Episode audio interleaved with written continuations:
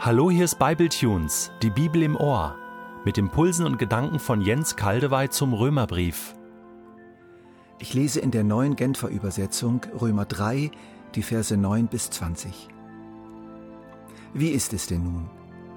Sind wir als Juden den anderen Menschen gegenüber im Vorteil oder sind wir es nicht? Wir sind es ganz und gar nicht. Ich habe ja jetzt den Beweis erbracht, dass alle schuldig sind die Juden ebenso wie die anderen Menschen, und dass alle unter der Herrschaft der Sünde stehen. Genauso wie es in der Schrift heißt, keiner ist gerecht, auch nicht einer. Keiner ist klug, keiner fragt nach Gott. Alle sind vom richtigen Weg abgewichen, keinen einzigen kann Gott noch gebrauchen. Keiner handelt so, wie es gut wäre, nicht ein einziger. Ihr Rachen ist ein offenes Grab, Ihre Zunge gebrauchen sie, um zu betrügen. Schlangengift verbirgt sich unter ihren Lippen. Ihr Mund ist voller Flüche und gehässiger Worte. Nichts hemmt ihre Schritte, wenn es gilt, Blut zu vergießen. Verwüstung und Elend lassen sie auf ihren Wegen zurück. Und vom Weg, der zum Frieden führt, wollen sie nichts wissen. Sich Gott in Ehrfurcht zu unterstellen, käme ihnen nie in den Sinn. So sagt es das Gesetz. Und wir wissen, alles, was das Gesetz sagt, richtet sich an die, denen es gegeben wurde. Damit wird jeder Mund zum Schweigen gebracht. Die ganze Welt ist vor Gott als schuldig erwiesen. Denn auch durch das Befolgen von Gesetzesvorschriften steht kein Mensch vor Gott gerecht da. Das Gesetz führt vielmehr dazu, dass man seine Sünde erkennt. Mann, oh Mann, Paulus, hast du denn immer noch nicht genug? Ist es denn wirklich nötig, jetzt noch mehr und noch intensiver auf unserer Sünde herumzureiten? Was du hier aufzählst, das ist so schlimm und so hart, das kann man ja fast nicht ertragen, das geht auf keine Kuhhaut.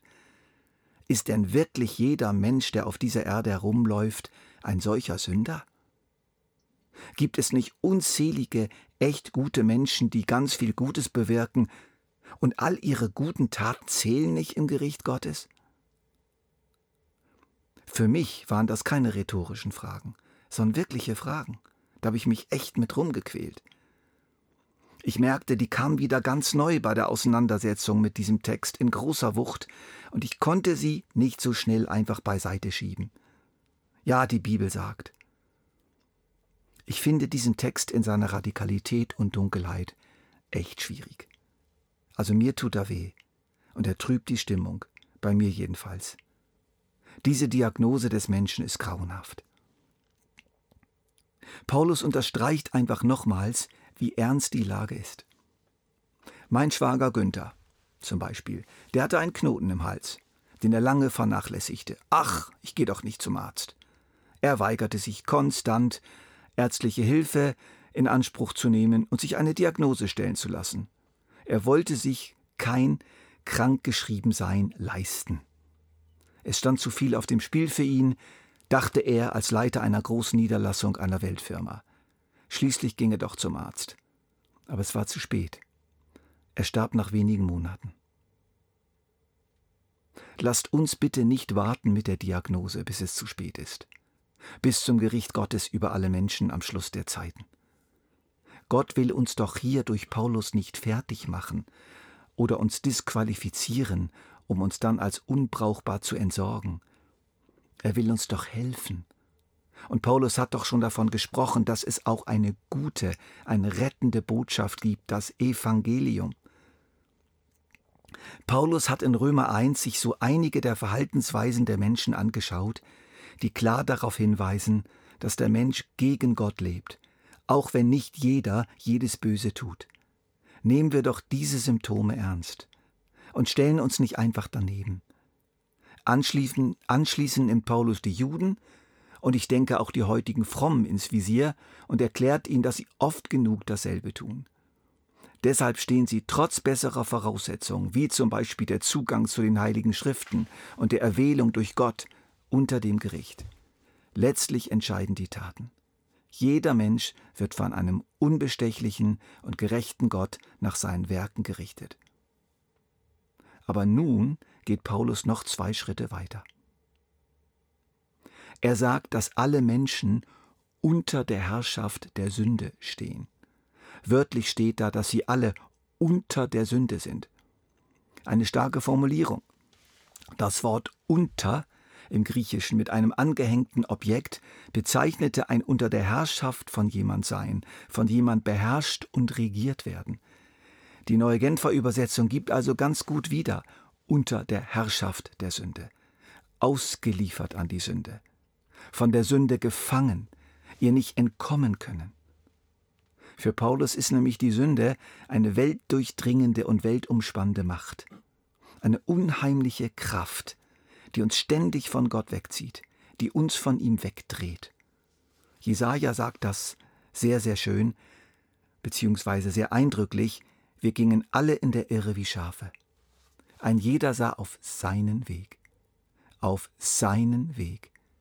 Sünde ist, ich gehe meinen Weg ohne Gott. Er kann mich durchaus begleiten und darf mir gerne helfen, aber bestimmen tue ich, es ist mein Weg.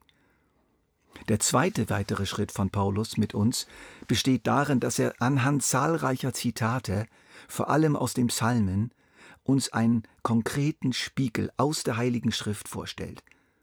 Er zeigt, wie eben die heilige von Gott eingegebene Schrift selbst uns sieht. Mir kommt das vor wie eine Art göttliche MRT oder MRI, eine Magnetresonanztomographie.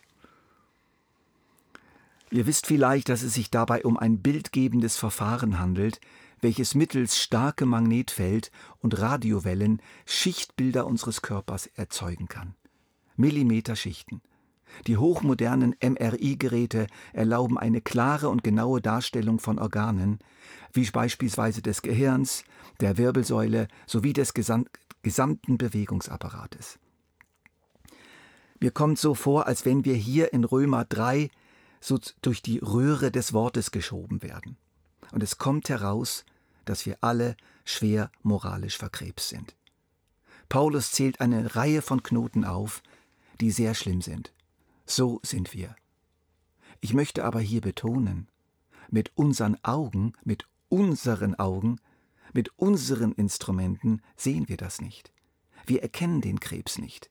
Im Gegenteil, wir verharmlosen, wir verstecken, wir verleugnen.